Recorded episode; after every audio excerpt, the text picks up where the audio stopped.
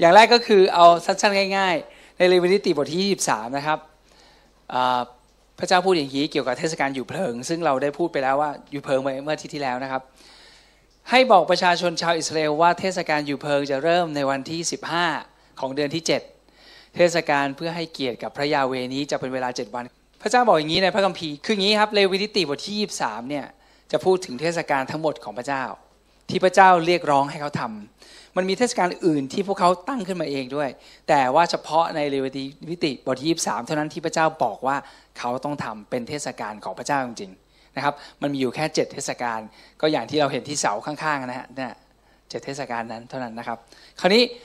เสาข้างๆเนี่ยมาถึงอันที่ 7 แล้วก็คืออยู่เพิงอาทิตย์ที่แล้วเราพูดเรื่องนี้ คราวนี้เราจะพูดถึงเรื่องต่อจากอยู่เพิงเกิดอะไรขึ้น ให้บอกประชาชนชาวอิสราเอลว่าเทศกาลอยู่เพิงจะเริ่มในวันที่ 15 ของเดือนที่ 7 เทศกาลเพื่อให้เกียรติกับพระยาเวนี้จะเป็นเวลา7วัน ในวันที่1ก็คือวันที่หนึ่งของเทศกาลอยู่เพิง จะมีการประชุมศักดิ์สิทธิ์ เจ้าต้องไม่ทำงานในวันนั้น เวลาเราเจอคำว่าประชุมศักดิ์สิทธิ์นี่หมายถึงมีการซ้อมใหญ่นะอันเดียวกันนะครับ เจ้าต้องไม่ทำงานในวันนั้น ตลอด 7 วันนั้นให้เจ้าถวายพวกของขวัญให้กับพระยาเว รายละเอียดผมพูดง่ายๆ คือเขาจะมีการถวายเครื่องบูชาที่เผาด้วยไฟตลอด 7 วัน หลังจากนั้นพระคัมภีร์เขียนว่าในวันที่ 8 พระเจ้าเป็นผู้ที่เขียนเอง พระองค์ทรงให้โมเสสบันทึกแบบนี้ว่า ในวันที่ 8 เจ้าจะมีการประชุมศักดิ์สิทธิ์ก็คือมีการซ้อมใหญ่อีกวันที่ 8 แสดงว่าวันที่8เนี่ยมันไม่ใช่เทศกาลอยู่เพิงแล้ว เพราะเทศกาลอยู่เพิงพระเจ้าพูดชัดเจนว่า 7 วัน วันที่ 8 พระเจ้าไม่บอกว่ามันคืออะไร แต่ว่าให้ซ้อมไว้ แล้วก็ไม่ได้บอกด้วยว่าให้ทำอะไร แต่ว่าบอกว่าให้เผาเครื่องบูชาด้วยไฟถวายกับพระยาเวเหมือนเดิม โอเคไหมครับ มันคือการประชุมศักดิ์สิทธิ์เจ้าไม่ต้องเจ้าต้องไม่ทำงานในวันนั้น นี่คือแค่บอกวันที่ 8 รายละเอียดของวันที่ 8 อยู่แค่นี้แหละ โอเคไหมครับ แต่ว่ามันน่าสนใจเพราะว่าถ้าเราดูแล้วผมจะไปรวดเร็ว เลข 7 เนี่ยเป็นเลขแห่งความสมบูรณ์ เรารู้ว่าเลข 7 เป็นความสมบูรณ์ เลข 40เนี่ยเป็นเลขของการทดสอบทดลอง พระเยซูถูกทดลอง 40 อิสราเอลโดนทดลอง 40 ปี พระเยซูอดอาหาร 40 วัน โมเสสขึ้นไปหาพระเจ้าก็ 40 วันเหมือนกันเป็นการทดลองอิสราเอล อิสราเอลก็สุดท้ายก็สร้างวัวทองคำขึ้นมา มันเป็นเวลาที่เหมือนกับเป็นการทดลองมันเป็นเลขของพระเจ้า เลข 6 คือหมายถึงมนุษย์ 6 6 6 ก็คือมันเป็นเรื่องของซาตานของมนุษย์ มันไม่ใช่ทางของพระเจ้าของพระเจ้าต้องเป็นเลข 7 ที่สมบูรณ์ที่เรารู้ว่าเลข 7 นี่คือเป็นเลขแห่งความสมบูรณ์อ้าวแต่เลข 8 คืออะไรนะครับผมจะเกินสั้น ๆ และน่าจะจบแล้วภายในเวลาไม่สั้นท่านนี้เองอ้าวเรียกน้ำย่อยก่อนนะครับ อันต่อไป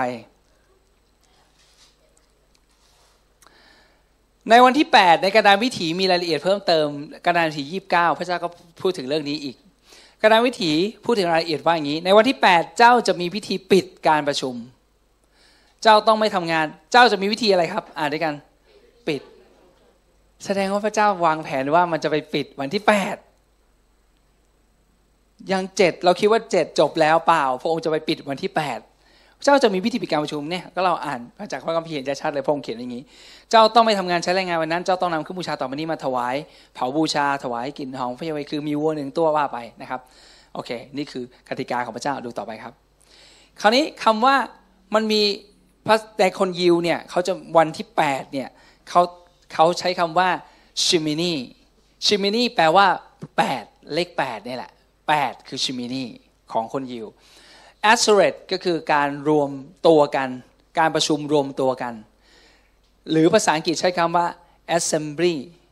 assembly เราเคยเจอ assembly of God เห็นไหมกลุ่ม กลุ่มกลุ่มคริสเตียนสัมพันธ์อย่างเงี้ย assembly คือการรวมตัวกันและ assembly เป็นเป็นภาษาของคริสเตียนคือการรวมตัวของคริสเตียนเขาเรียกว่า assembly เหมือนกันเขาก็ใช้อย่างนี้ เพราะฉะนั้นชื่อเต็มๆคือ Shimini a s e r e t นี่คือวันที่ 8 ก็คือการรวมตัวกันในวันที่8โอเคไหมครับ หรือการประชุมซ้อมใหญ่ปันวันที่8โอเคแล้วมันสำคัญยังไงมันสำคัญสิ เพราะมันเป็นการปิดการประชุมไงที่เราบอกนะครับ คำว่าชิมินีเนี่ยมันมาจากคำว่าชีน โบกเมม โบกยูดนูน และยูดนี่เป็นเป็นเหมือนกับเป็นคำอ่านภาษาไทยยุดอย่างเช่นคำว่า สังเคราะห์มาจากคำว่าสังอะไรเนี่ยเหมือนภาษาไทยเนี่ยฮะแยกแตกออกไป ของภาษายิวเนี่ยเขาก็ต้องเข้าใจว่าภาษาฮิบรูเนี่ยเป็นภาษาของพระเจ้านะเป็นภาษาที่มาจากพระเจ้า เพราะฉะนั้นในภาษาฮิบรูถ้าเราศึกษาเราจะรู้ว่าพระเจ้า บอกอะไรบางอย่างในคำนั้น มันเป็นคำทุกคำที่พระองค์ให้เขาใช้เนี่ยมันเป็นคำที่ซีเรียสชีนเป็นภาพของของฟัน การบดอาหาร การกินการทำลาย การเคี้ยวเนอะไหมเวลาเราเอาของเข้าปากเนี่ยเราพูดถึงฟัน ฟันไม่มีหรอกว่านวดด้วยฟันมีไหมเราเอาเอาเอาเนื้อเข้าไปในปากเรานวดนวดหน่อยไม่มีหรอก ถ้าเข้าปากเราก็คือฟันเพื่อจะได้ทำลาย เพื่อจะได้กัด ให้มันขาดถูกต้องไหมท่านนวดต้องใช้มือนวดถูกต้องไหมฟันไม่มีหรอก เพราะฉะนั้นเอพระเจ้าทรงใช้คำนี้แทนตัวพระองค์ด้วยนะคำนี้ชีนเนี่ยบางที แล้วก็เมม อันที่สองแปลว่าน้ำอาจจะหมายถึงน้ำที่ถาโถมรุนแรงเหมือนซึนามิในทะเลนึกออกไหมครับซึนามิก็คือแผ่นดินไหวที่มาอยู่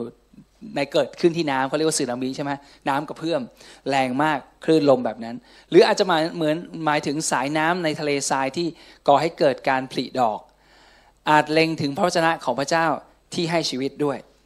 ก็คือในทะเลทรายที่แห้งแล้งนั้น มีบางอย่างที่เป็นสายน้ำเป็นสิ่งที่ทำให้สิ่งต่างๆ มีชีวิตขึ้นมาได้ ในทะเลทราย เพราะฉะนั้นคำว่าเมมอาจจะหมายถึงได้สองอย่างนี้ ยุดแปลว่ามือ ถ้าพูดถึงพระเจ้าก็คือพระหัตถ์ของพระเจ้า พูดถึงการงานอันยิ่งใหญ่ของพระเจ้าใช่ไหมและอันสุดท้ายคือนูน แปลว่าชีวิตหรือว่าอาจจะเป็นกิจกรรมอะไรบางอย่าง คราวนี้ผมไม่พูดถึงยุทธในนี้เพราะมันแปลไปแล้วเนาะชีนเมมยุทธนูดนูนแล้วก็ยุทธอีกอันหนึ่งคราวนี้พอเราเจอคำนี้มีอะไรบ้างมีฟันการกินบททำลาย น้ำถาโถมแรงเหมือนสึนามิ น้ำในทะเลทรายเกิดผลก็อันนี้น้ำนี่เป็นน้ำที่แบบว่านิ่งไม่รู้ แต่ว่ามันเกิดผลผลิตบางอย่างเกิดขึ้น แล้วก็มีมือ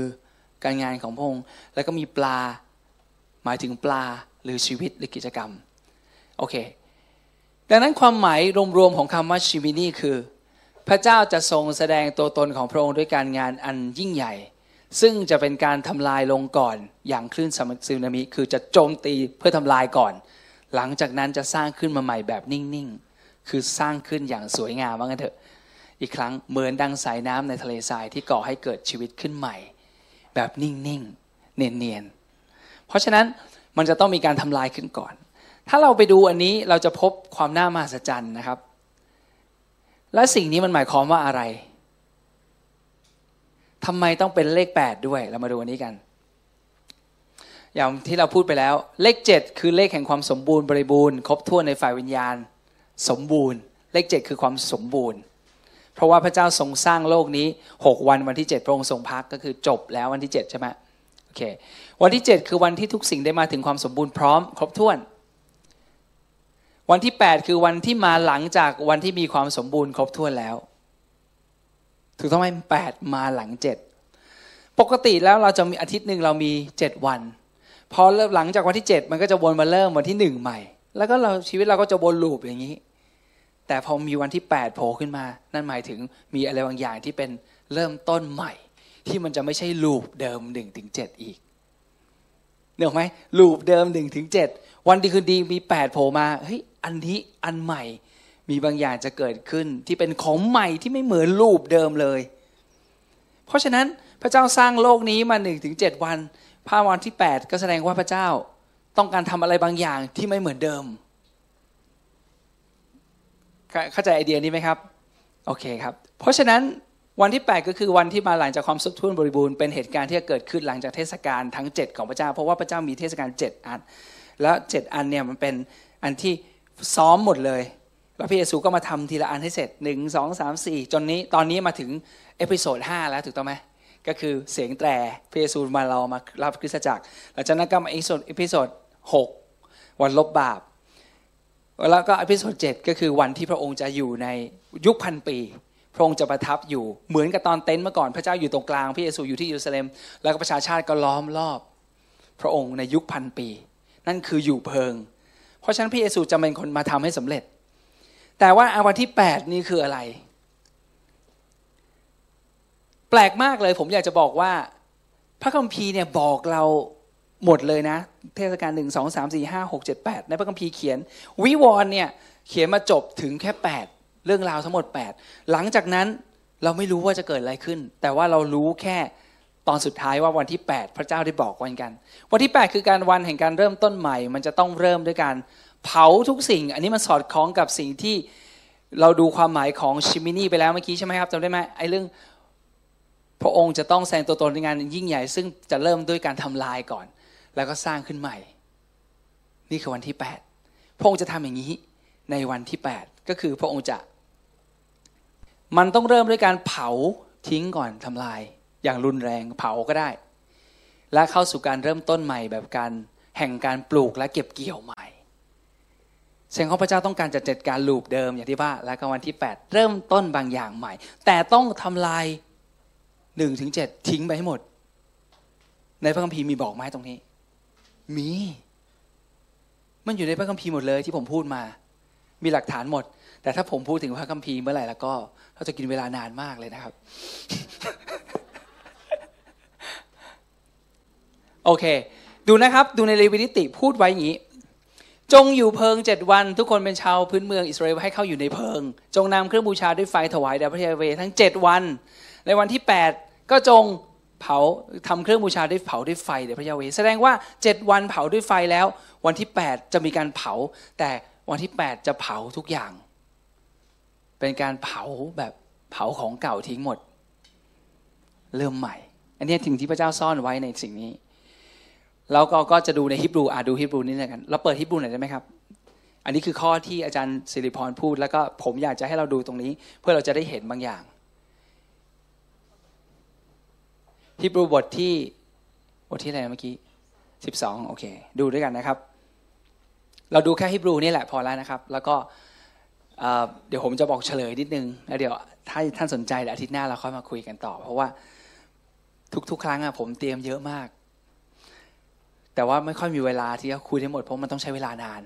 นะครับ แล้วก็อยากจะให้ทุกท่านเข้าใจฮิบรูบทที่ 12ข้อ14 เอาละอ่านด้วยกันแบบช้าๆใจเย็น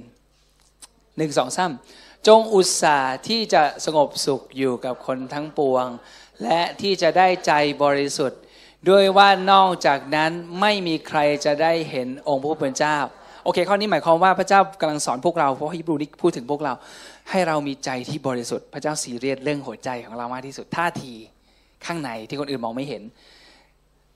ให้อยู่สงบสุข ให้มีใจบริสุทธิ์ต่อกัน เพราะว่าถ้าไม่มีใจบริสุทธิ์เราจะไม่ได้เห็นพระเจ้าใช่ไหมโอเค ต่อไปข้อ 15อ่าอ่านด้วยกันหนึ่งสองซ้ำ แต่จงระวังให้ดีเกรงว่าจะมีบางคนกำลังเสื่อมจากพระกรุณาคุณของพระเจ้า ด้วยเกรงว่าจะมีรากขมขื่นแซมขึ้นมาทำให้เกิดความยุ่งยากแก่ท่าน และเป็นเหตุให้คนเป็นอันมากมนมนทินไปโอเค พระเจ้าเตือนคริสตจักรว่าระวังที่สำคัญคือรากขมขื่นอย่าให้มันแซมขึ้นมา ถ้ามันแซมขึ้นมามันจะทำให้เสียกระบวน อย่ามีรากขมขื่นขึ้นมา นะครับพระคัมภีร์เลยแนะนำว่าเรามีอะไรเราก็คุยกันให้ไม่เรียบร้อยอะดูต่อข้อ 16 1 2 3 และเกรงว่าจะมีคนทำผิดประเวณีหรือคนประมาทเหมือนอย่างเอซาวโอเคเอซาวทำผิดยังไง เอซาวทำอะไรผิด เขาขายสิทธิ์บุตรหัวปี และที่พระเจ้าไม่โอเคกับเอซาวเพราะสิทธิ์บุตรหัวปีนั้นเป็นสิ่งที่ล้ำค่ามาก แต่เอซาวกับขายแลกกับเพียงแค่ เขาเรียกเนี่ยกล้วยบดชีถ้วยหนึ่งและทั้งหมดเป็นเพราะว่าตัวเองหิวเท่านั้นเอง อาทิตย์แล้วผมพูดถึงเรื่องพระของเขาคือกระเพาะจำได้ไหมผมพูดถึงเรื่องการอดอาหารด้วยบ้าง เพราะว่าบางครั้งเราหิวเนี่ยแล้วเราให้กระเพาะของเราเป็นเจ้านาย พระเจ้าไม่โอเคนะ เพราะว่าคนที่เป็นเจ้านายของเราคือพระเจ้าเท่านั้น และเอซาวเนี่ยทำสิ่งที่พระเจ้าโกรธมากเขาเพราะว่าเขาไม่เห็นค่า ของสิทธิ์ของบุตรโฮปี โดยไม่เห็นค่ายังไง ก็แลกกับอาหารแค่ดูสิ พระคัมภีร์เขียนว่าคำเดียวสำหรับพระเจ้าแล้วไอ้ถ้วยนั้น เราบอกไม่มันตั้งหลายคำเนอะแต่พระเจ้าบอกว่าคำเดียว แค่นั้นเองคำเดียวโอเค ดูต่อข้อ 17 อ่าอ่านด้วยกันดึงสองซ้ำเพราะท่านทั้งหลายก็รู้อยู่แล้วว่าต่อมาภายหลังเมื่อเอซาวอยากจะได้รับพระพรนั้นเป็นมรดก เขาก็ได้รับคำปฏิเสธ เพราะเขาไม่มีหนทางแก้ไขเลย ถึงแม้ว่าได้กลับใจแสวงหา โอเค ฮิบรูกำลังเตือนเราว่าอะไร ตอนนี้เรามีโอกาส อย่าพลาด อย่าขาย อย่าเอาสิ่งที่พระเจ้าเห็นว่าสำคัญ แล้วเราเรียนล้ำค่าคือความสัมพันธ์ที่เรามีกับพระเจ้าไปแลกกับแหล่งหลายหลายอย่างในชีวิต เพราะว่าเมื่อเอซาวอยากจะกลับใจใหม่ มันสายไปซะแล้ว เดี๋ยวกำลังจะพูดถึงยุคสุดท้ายข้อต่อไป ผมให้อ่านยาวเพราะว่ามันเป็นบริบทเรื่องเดียวกัน พระวิญญาณทำงานกับผู้ที่เขียนฮิบรู ให้ว่าเขียนมันเป็นเรื่องเดียวกันยังไงอ้าวเพราะว่าแม้แต่เขาจะอยากกลับมาแล้วแสวงหาจนน้ำตาไหล ก็ไม่มีทางเปลี่ยนอะไรได้ สิทธิ์หัวปีได้ตกไปเป็นไม่ใช่ของเอซาวแล้ว เป็นของยาโคบไปแล้วโอเคไหมครับ แล้วมันเปลี่ยนทุกอย่างเลยนะ แทนที่ยาโคบตอนหลังยาโคบเป็นอิสราเอลใช่ไหมจริง ๆ แล้วควรจะเป็นเอซาวต่างหาก แต่กลายเป็นยาโคบแทน เปลี่ยนไปหมด ข้อ 18 อ่านด้วยกันหนึ่งสองสามท่านทั้งหลายไม่ได้มาถึงภูเขาที่จะถูกต้องได้ หรือที่ได้ไม้ไฟแล้ว หรือถึงที่ดำหรือถึงที่มืดมิด และถึงที่ลมพายุกำลังพูดถึงภูเขาที่ที่อิสราเอลกลัวตอนที่พระเจ้าจะลงมาหาเขาตอนนั้น พระคัมภีร์บอกว่าเราไม่ได้มาถึงที่นั่น แบบนั้นไม่ได้นักอย่างนั้น และถึงเสียงแตรหรือถึงพระสุรเสียงตรัส ซึ่งคนเหล่านั้นที่ได้ยินแล้วได้อ้อนวอนขอไม่ให้ตรัสกับเขาอีก เราไม่ได้มาเจอกับความน่ากลัวกับพระเจ้าแบบนั้นอีกแล้ว เพราะว่าพระเยซูทำให้เรามีสันติภาพกับพระเจ้าแล้ว เพราะว่าข้อความที่ทรงบัญญัติไว้นั้น เขาทนไม่ได้คือที่ว่าแม้แต่สัตว์ถ้าถูกแตะต้องภูเขาจะต้องถูกคว้างด้วยก้อนหินให้ตาย หรือแทงทะลุด้วยแหลนให้ตายแหลนก็คือเหมือนกับไอหอก อ่าโอเคสิ่งที่เห็นนั้นน่ากลัวจริง ๆ จนโมเสสเองก็กล่าวว่าข้าพเจ้ากลัวจนตัวสั่นอ้าวแล้วพระคัมภีร์กำลังพูดเรื่องอะไรกันแน่เราดูต่อ แต่ท่านทั้งหลายไม่ได้มาถึงภูเขาซิโยน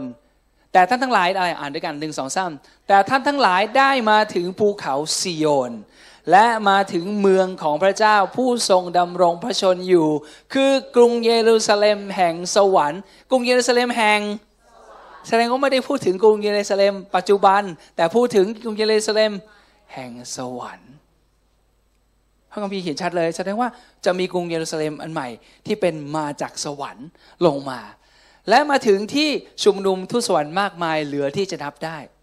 บอกว่านี่คือสิ่งที่เรามา เราไม่ได้มาที่ภูเขาที่พระเจ้าห้ามแต่ต้อง หรือความน่ากลัวของพระเจ้างั้นอีกแล้ว แต่เราได้ถูกเรียกให้มาที่กรุงเยรูซาเล็มแห่งสวรรค์อะดูต่อข้อยีบสามและมาถึง ที่ชุมนุมอันใหญ่ และมาถึงคริสตจักรของบุตรหัวปี ซึ่งมีชื่อจารึกไว้ในสวรรค์แล้ว และมาถึงพระเจ้าผู้ทรงพิพากษาคนทั้งปวง และมาถึงจิตวิญญาณของคนชอบธรรม ซึ่งถึงความสมบูรณ์แล้วนี่คือสิ่งที่เราพระเจ้าสิ่งที่เรามาถึงแล้ว สิ่งที่พระเจ้าสัญญาว่าเราจะมี และมาถึงพระเยซูผู้กลางแห่งพันธสัญญาใหม่ และมาถึงพระโลหิตประพรมที่มีเสียงร้องอันประเสริฐยิ่งกว่าเสียงโลหิตของอาเบล เพราะว่าพระเยซูทรงไร้มนทิน ตอนอาเบลนั้นเสียงร้องโลหิตของเขายังร้องอยู่จำได้ไหมตอนที่คาอินฆ่าอาเบลไปแล้ว เพราะว่าอาเบลนั้นบริสุทธิ์แต่เทียบกับพระเยซูไม่ได้เลยพระเยซูนี้ไร้ตำหนิโอเค ทุกอย่างอาดูต่อข้อที่ห้า อ่าอ่านด้วยกันครับข้อยี่ห้าหนึ่งสองสามจงระวังให้ดีอย่าปฏิเสธไม่ยอมฟังพระองค์ผู้ตรัสนั้น เพราะว่าถ้าเขาเหล่านั้นที่ปฏิเสธไม่ยอมฟังคำเตือนของพระองค์ที่พื้นแผ่นดิน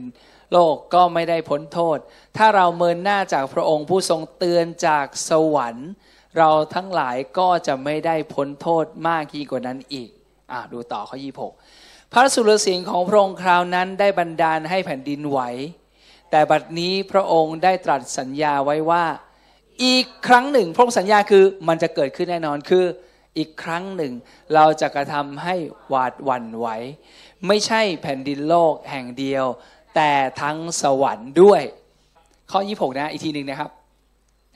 อะ26โอเคพระสุรเสียงของพระองค์ในเวลานั้นทำให้แผ่นดินสั่นสะเทือน แต่บัดนี้พระองค์ตรัสสัญญาว่าอีกครั้งหนึ่งเราจะทำให้แผ่นดินไหว อีกทั้งฟ้าสวรรค์ด้วย แสดงว่าพระองค์จะไม่ได้ทำแค่แผ่นดินไหว แต่ทั้งสวรรค์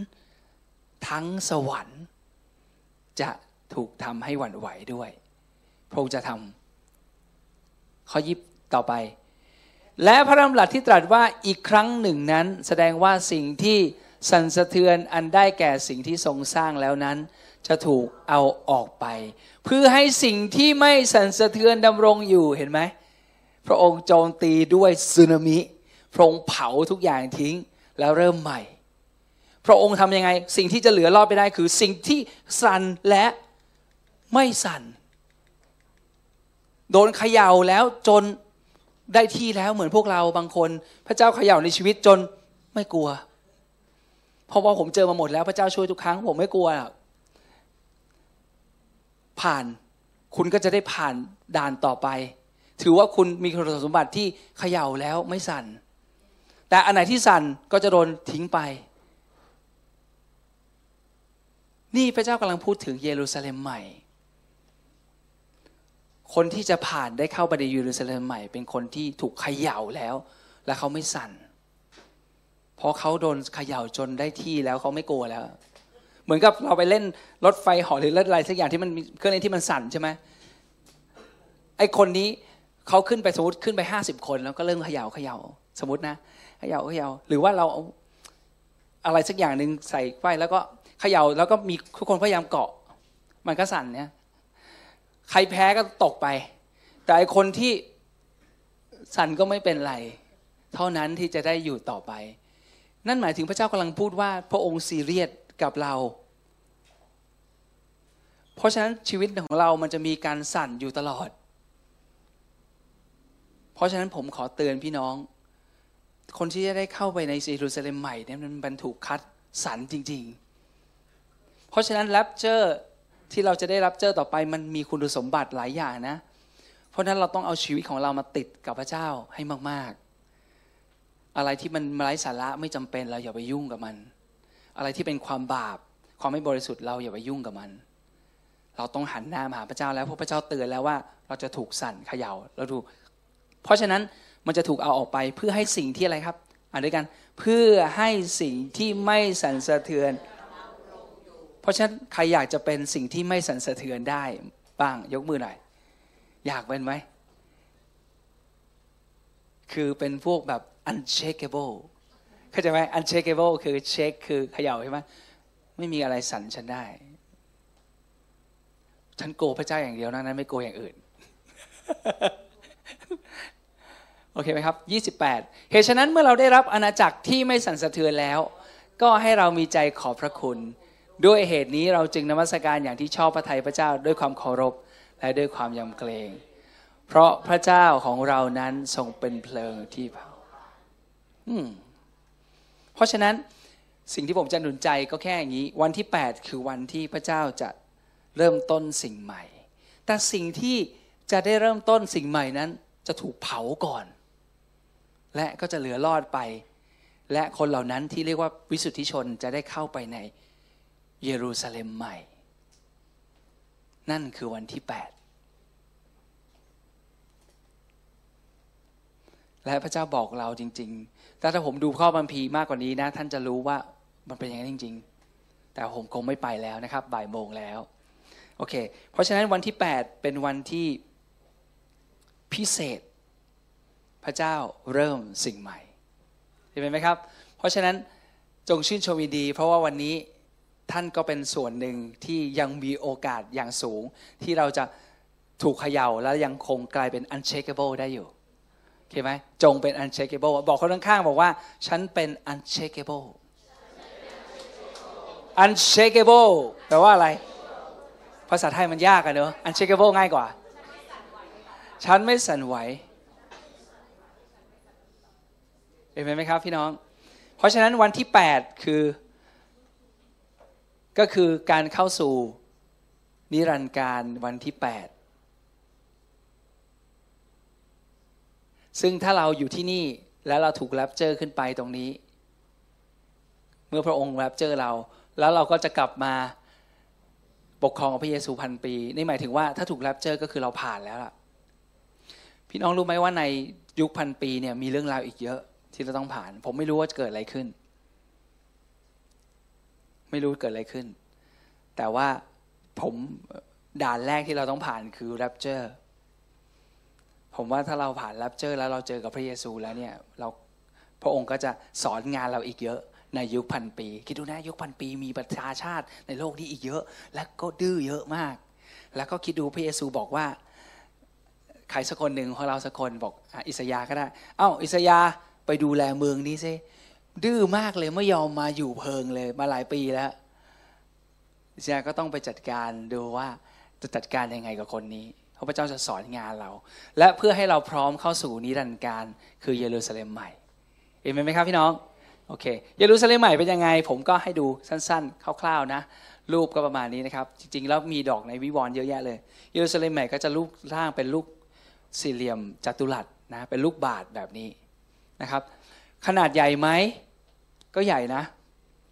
อันนี้ 1,500 ไมล์นะครับ ความสูง 1,500 ไมล์ก็คูณกัน 1.6 กิโลเข้าไป ก็ประมาณสักถ้าสองเท่าคือ 3,000 ก็ประมาณ 2,000 กว่ากิโล 2,000 กว่ากิโลนะครับ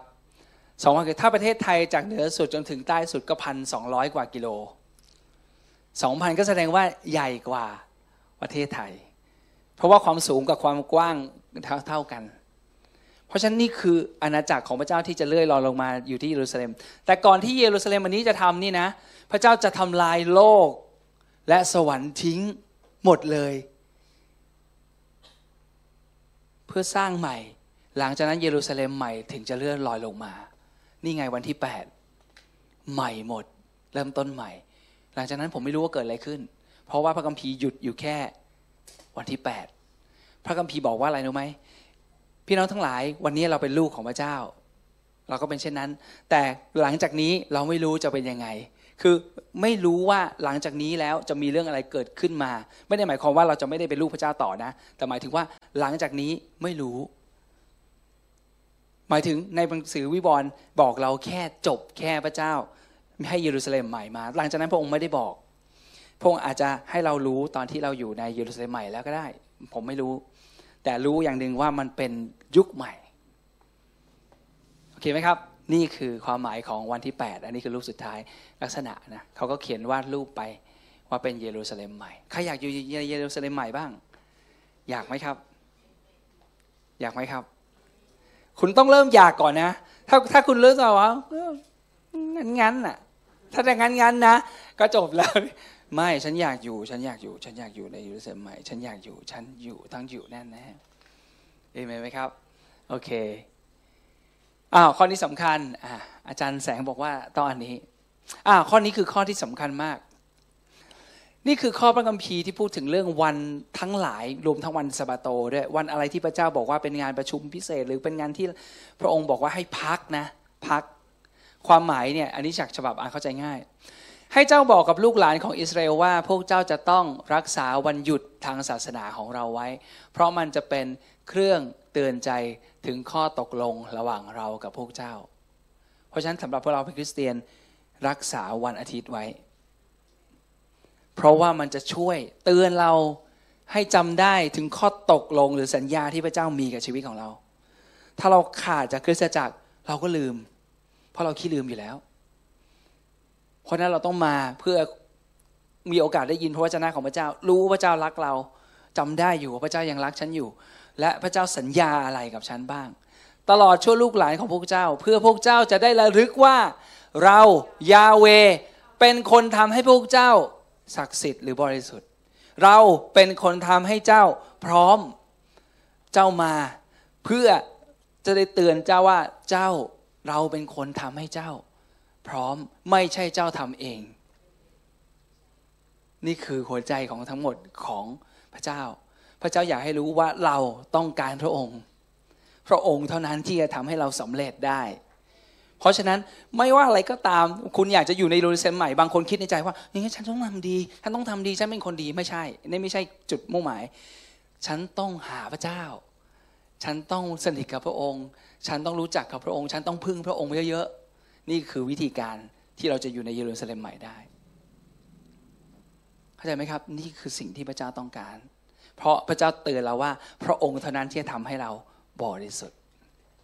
เอเมนไหมครับ โอเค เราอธิษฐานด้วยกัน ขอบคุณพระเจ้าสำหรับวันที่ยอดเยี่ยม พระวิดาที่รักเราขอบคุณพระองค์สำหรับวันที่ 8 เรารู้ว่าอะไรก็ตามที่พระองค์ทรงออกแบบไว้ ล้วนแล้วแต่เป็นสิ่งที่ดีทั้งสิ้น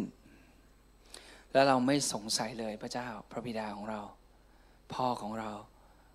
พระองค์ทรงปรารถนาดีต่อเรา อย่างวันนี้ที่เราได้ร้องเพลงว่าพระองค์ทรงห่วงแหนเรา พระองค์ปรารถนาให้เราชีวิตของเราเต็มไปด้วยสัตว์สวัสดิภาพไม่ใช่ทุกขภาพ ดังนั้นวันนี้เราขอรับ ขอเปิดแขนของเรารับเอาทุกๆ แผนการทั้งหมดที่พระองค์ทรงดำริ ที่จะให้มีต่อชีวิตของเราและครอบครัวของเราไว้ทุกอย่างทุกประการ ขอให้มันสำเร็จทุกอย่างทุกประการ ขอให้พระองค์ทำทุกสิ่งอย่างที่พระองค์ทรงต้องการในชีวิตของเราและในครอบครัวของเรานำเราไปในทางของพระองค์ ขอพระองค์ทรงสอนเราและอย่าปล่อยให้เราหลุดจากทางของพระองค์ไป ขอพระองค์ทรงดึงเรากลับมา ขอพระองค์ทรงเตือนเรา ขอพระองค์ทรงบอกเรา ขอพระองค์ทรงช่วยเรา และขอบคุณพระองค์สำหรับพระวิญญาณบริสุทธิ์ที่จะเป็นครูสอนเราเสมอในทุกๆสิ่ง ที่พระองค์จะคอยดึงเรา รั้งเรา และบอกเสมอว่าพระเจ้าทรงรักเรา และเราทั้งหลายอยู่ในพระหัตถ์ของพระองค์ เราเท่านั้นเป็นคนที่จะเลือกว่าจะออกจากพระหัตถ์หรือเปล่า พระเจ้าจะตามหาเราอยู่เสมอ พระบิดาพระสวรรค์เราขอบคุณพระองค์ วันนี้เราขอตัดสินใจ ที่เราจะเลือกพระองค์มากกว่าหนทางของโลกนี้ เราเลือกชีวิตนิรันดรกับพระองค์ เราเลือกทางของพระองค์ และขอบคุณพระองค์พระเจ้า ขอพระองค์ทรงช่วยเราให้สำเร็จในทุกสิ่ง พระองค์เท่านั้นที่จะทำให้เราบริสุทธิ์ได้เราขอบคุณพระองค์ลูกขอฝากพี่น้องทุกคน ในคริสตจักรจุปคุณรวมทั้งทุกๆคนที่กำลังฟังการเทศนาครั้งนี้ ขอพระองค์ทรง บันทึกหรือขอพระองค์ทรงซีลผนึกสิ่งนี้ที่เราได้ยินไว้ในใจของเรา และขอพระองค์ทรงให้เราระลึกสิ่งเหล่านี้ได้ ว่าเราจะเป็นจะต้องเลือกพระองค์อยู่เสมอในทุกสิ่ง เราขอบคุณพระองค์ ร่วมกันในนามของพระเยซูคริสต์อาเมน